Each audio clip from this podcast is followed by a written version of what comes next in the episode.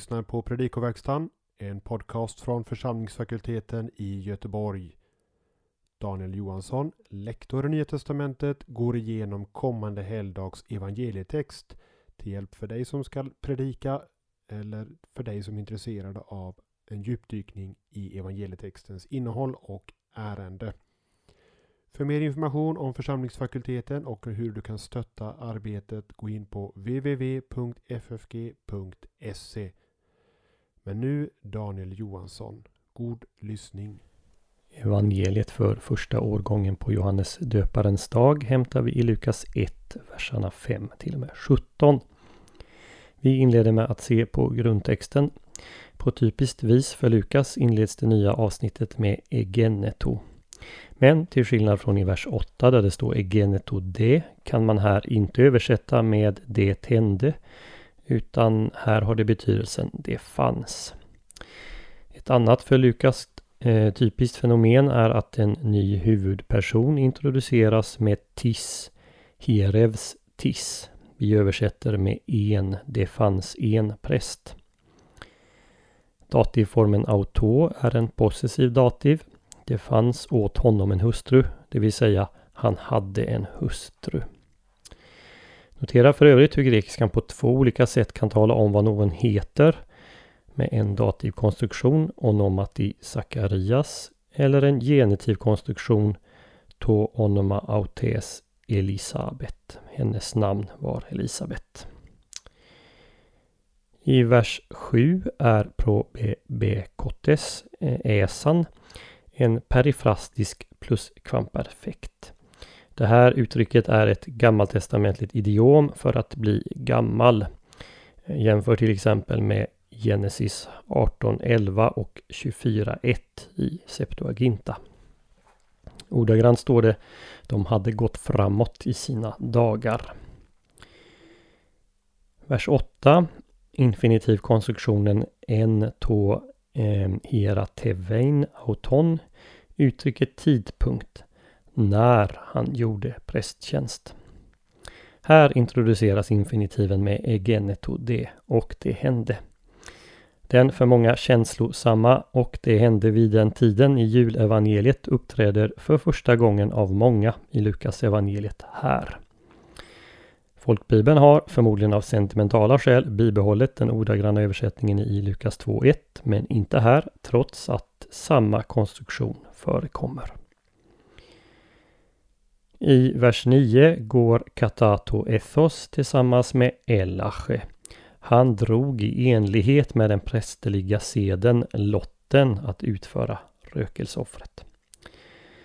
Det följande auristparticipet eis el thon kan inte vara temporalt. Det skulle kunna vara det om det hängde samman med infinitiven.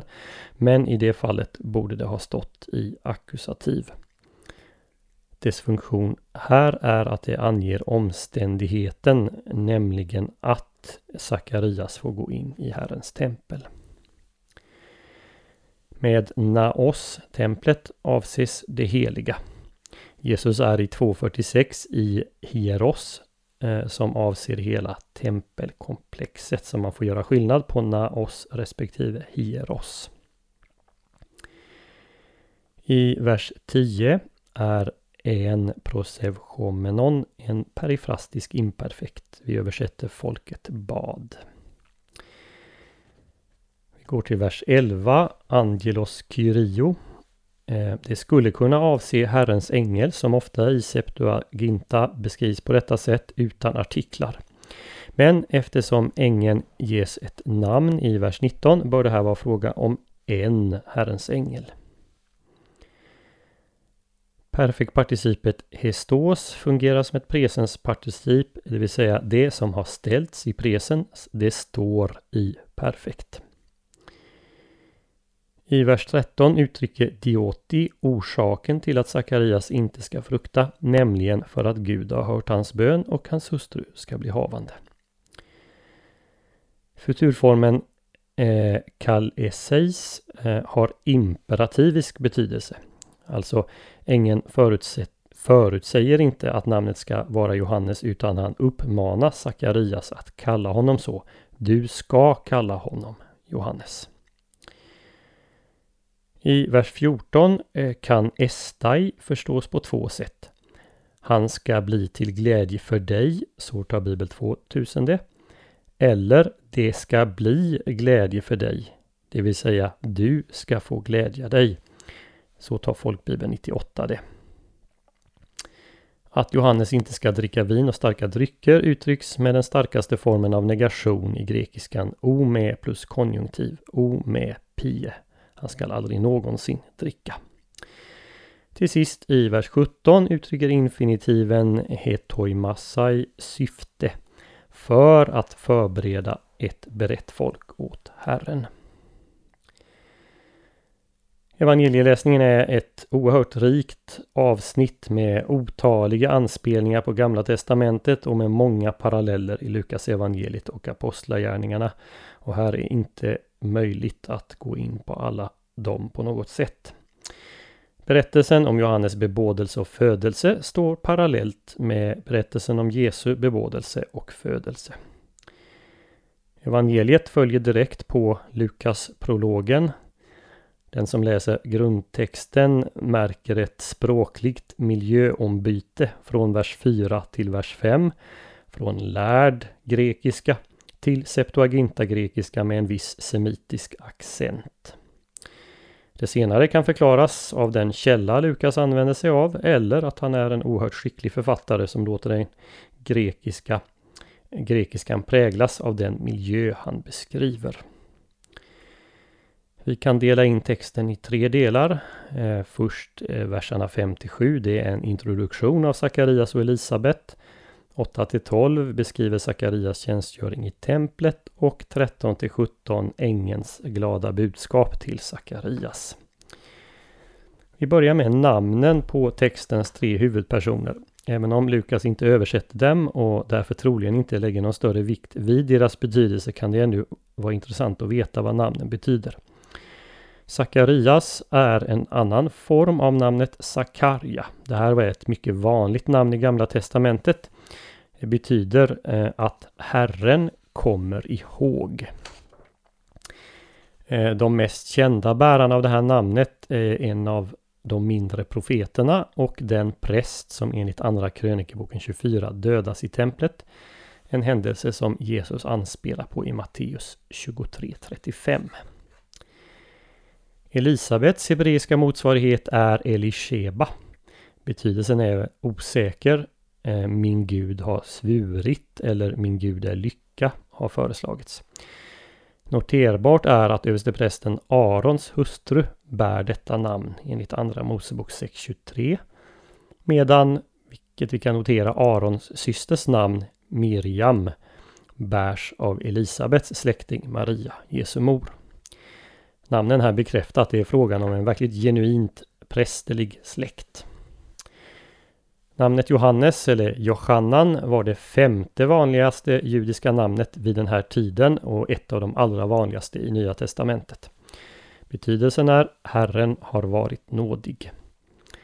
På arameiska skulle det kunna finnas en koppling mellan eh, din bön har blivit hörd och namnet Johannes, men den märks inte på grekiska.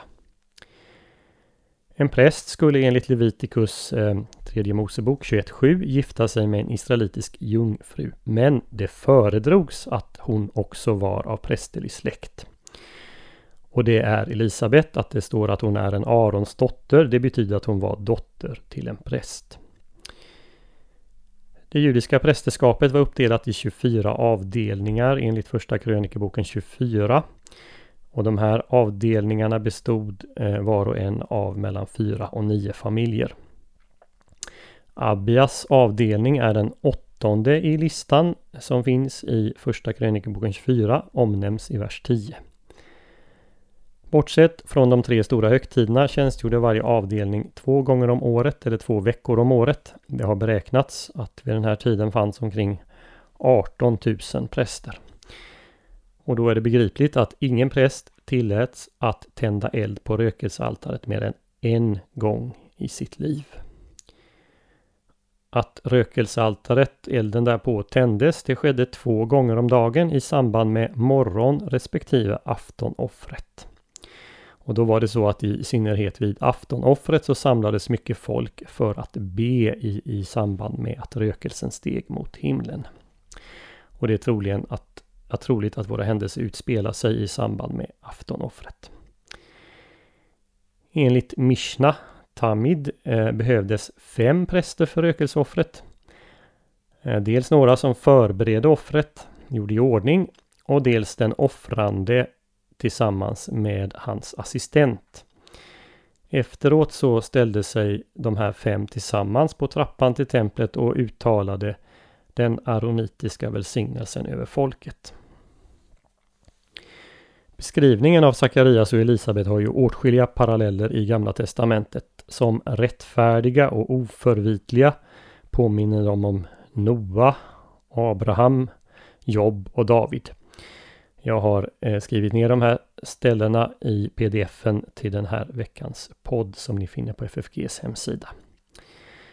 Senare i Lukas evangeliet beskrivs Simeon i 2.25 och Josef av Arimatea 23.50 på ett liknande sätt. Vidare i likhet med Abraham och Sara, Isak och Rebecka, Manoa och hans hustru, Elkana och Hanna, så är också Elisabet och Sakarias barnlösa. Här är väl likheten störst med Abraham och Sara eftersom Lukas understryker att Sakarias och Elisabet var gamla. Barnlöshet är enligt GT och den samtida judendomen generellt sett som en Herrens tuktan ett straff. Men Lukas understryker att paret var oförvitliga, ostraffliga. Ett tecken på att Gud i likhet med de parallella fallen i Gamla Testamentet hade något stort på gång. Johannes födelse är ett direkt Guds ingripande. Liksom namngivandet kommer direkt från Gud inte från Fadern som seden var. När Sakarias förrättar tjänst in i templet visas en Herrens ängel för honom till höger om altaret. Det innebär mellan altaret och den sjuarmade ljusstaken. Det framgår lite senare, nämligen i vers 19, att ängeln inte är någon mindre än ärkeängeln Gabriel som är omnämnd ett par gånger i Daniels bok 8, 15-16 och 9, 21. Sakarias blir som brukligt är när man stöter på en ängel rädd och ängeln svarar också som brukligt Var inte rädd. Men motiveringen är intressant. Eh, Sakarias ska inte vara rädd därför att hans bön har blivit hörd. Det finns en del diskussion om innehållet i Sakarias bön. En del menar att en del av hans liturgiska bön skulle ha varit en bön om en son. Andra menar att han mer generellt bad om Israels förlossning som ju är ett tema som accentueras i Lukas 1 och 2. Och, ehm, eller att ängeln avsåg tidigare bön om ett barn.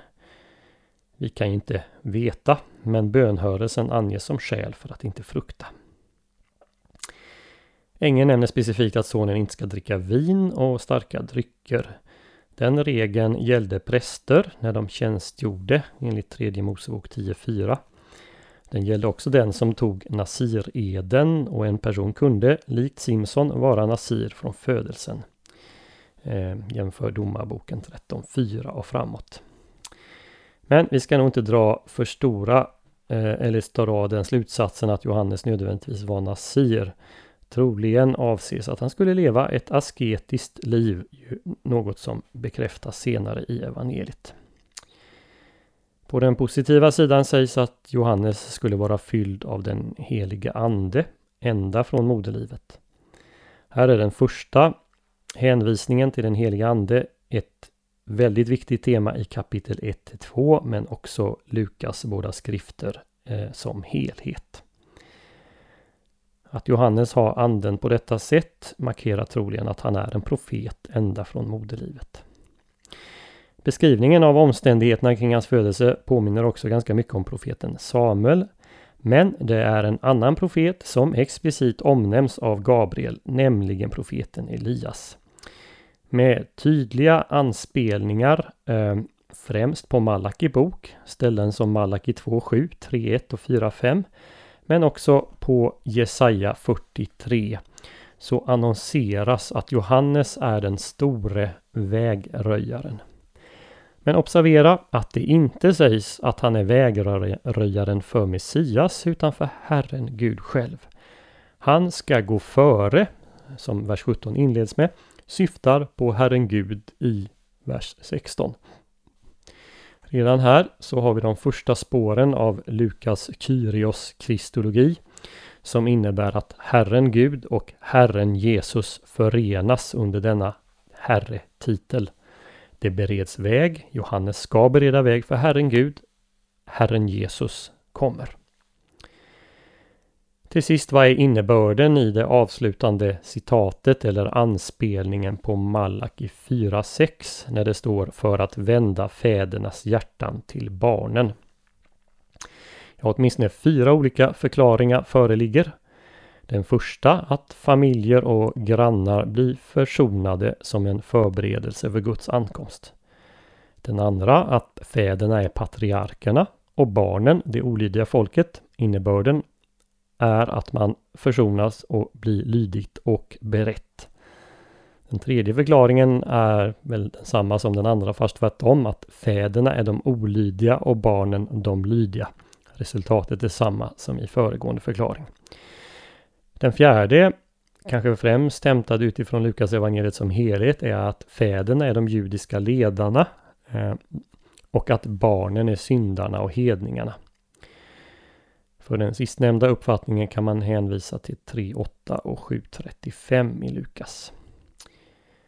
Det som ängeln annonserar det är en förhandsvisning av Sakarias lovsång i 1.76-79 och av Johannes verksamhet som Lukas berättar om i 3.3-18 liksom förklaringen av Johannes roll i Guds frälsningsplan eh, omnämnd i 7.18-35.